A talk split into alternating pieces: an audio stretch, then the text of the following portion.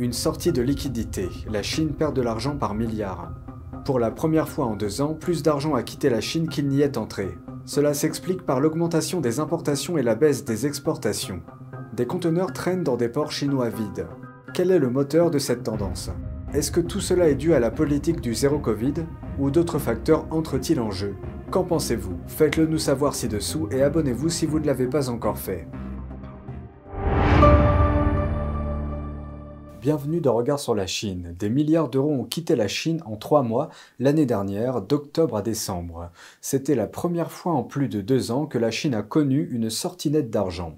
Cela signifie que les exportations ont chuté de façon spectaculaire au cours de cette période. Dans le même temps, l'argent que la Chine a dépensé pour acheter à d'autres pays a dépassé l'argent qu'elle a obtenu en vendant à d'autres pays. Cet écart s'est élevé à 10,5 milliards d'euros. C'est ce qui ressort de l'analyse du média japonais Nikkei. Il a examiné les données publiées par les Le total des sorties d'argent provient des activités des particuliers et des entreprises utilisant des comptes bancaires chinois. Alors pourquoi ce passage d'une situation d'entrée à une situation de sortie? C'est en partie dû au confinement lié au Covid-19 imposé par la Chine. Pendant la majeure partie du quatrième trimestre de 2022, la Chine a maintenu sa politique stricte du zéro Covid-19. Dans le même temps, d'autres pays asiatiques ont commencé à s'ouvrir à ce moment-là, stimulant la production et les exportations.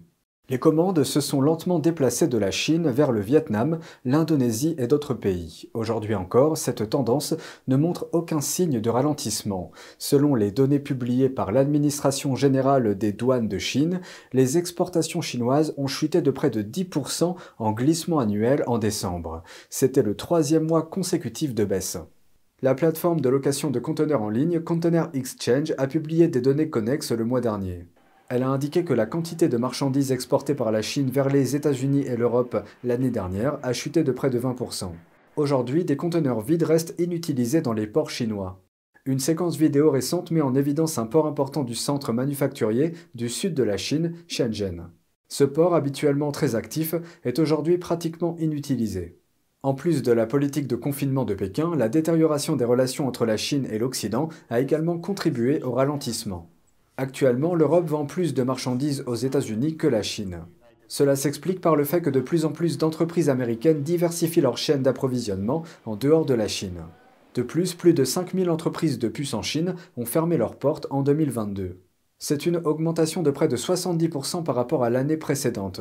Ces fermetures sont en partie dues à la pression exercée sur l'industrie par les sanctions américaines. De nouvelles limites pour TikTok. La Commission européenne interdit à ses employés d'utiliser l'application de partage de vidéos sur leur téléphone professionnel.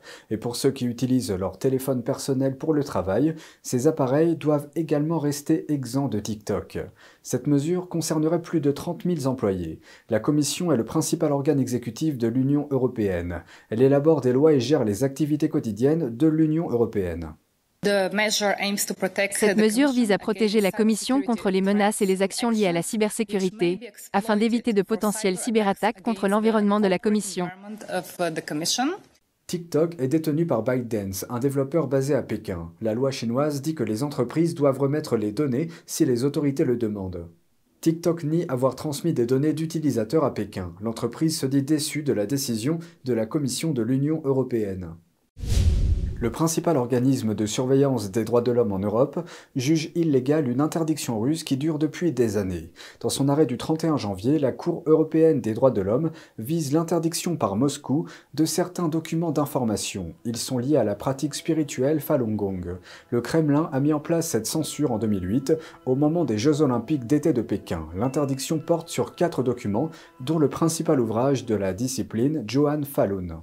La Russie a également interdit deux brochures qui présentaient la pratique et mettaient en évidence les violations des droits de l'homme commises par Pékin, plus un reportage d'investigation sur le prélèvement forcé d'organes par le régime chinois. Le prélèvement forcé d'organes est connu comme faisant partie de la campagne de persécution de Pékin contre le Falun Gong. Lancé en 1999, ces crimes visent à éradiquer cette pratique.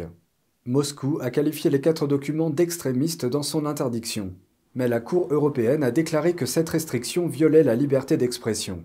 Levi Brovde, directeur exécutif du Centre d'information sur le Falun Dafa, a salué la décision de la Cour. Il a déclaré au journal The Epoch Times, je cite, Nous reconnaissons que Moscou n'est pas le PCC.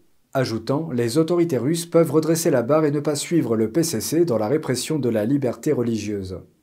L'avocat canadien des droits de l'homme David Matas a également fait un commentaire sur le jugement. Il est le co-auteur du rapport interdit par la Russie. Dans un courriel adressé à The Epoch Times, il a comparé le règlement de Moscou à celui de Pékin en disant Les oiseaux au plumage semblable se serrent les coudes. Il ajoute que les citoyens des deux pays n'ont droit à la liberté d'expression que sur le papier. Matas a déclaré qu'il doutait que la Russie se conforme à la décision européenne, mais il l'a qualifiée de voie de la raison. La Russie s'est retirée du Conseil de l'Europe en mars de l'année dernière. Le Conseil comprend la Cour européenne des droits de l'homme. Depuis lors, Moscou a refusé de se conformer à tous les jugements de la Cour. Le Falun Gong repose sur les principes fondamentaux de vérité, compassion et tolérance et comporte cinq exercices méditatifs. La répression de la pratique par Pékin à l'échelle nationale se poursuit aujourd'hui en Chine.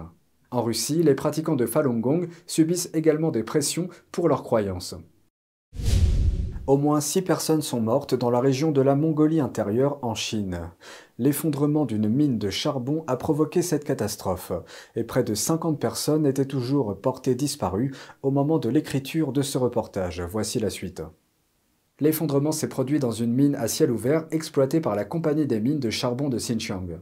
L'année dernière, la société a été citée pour de multiples violations des règles de sécurité.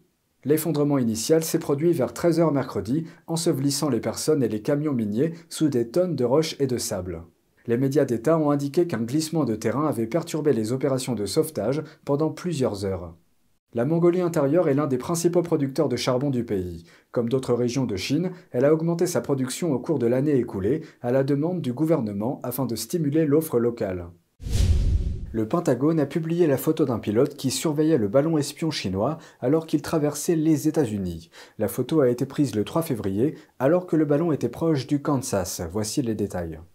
L'avion avec lequel la photo a été prise est un U-2 Dragon Lady. C'est l'un des seuls avions américains qui peut voler à une telle altitude.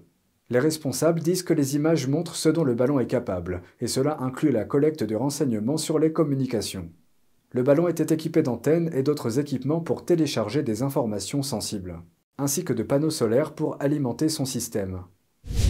C'est tout pour aujourd'hui, merci d'avoir suivi Regard sur la Chine, on se retrouve demain pour une nouvelle émission, prenez soin de vous et à bientôt.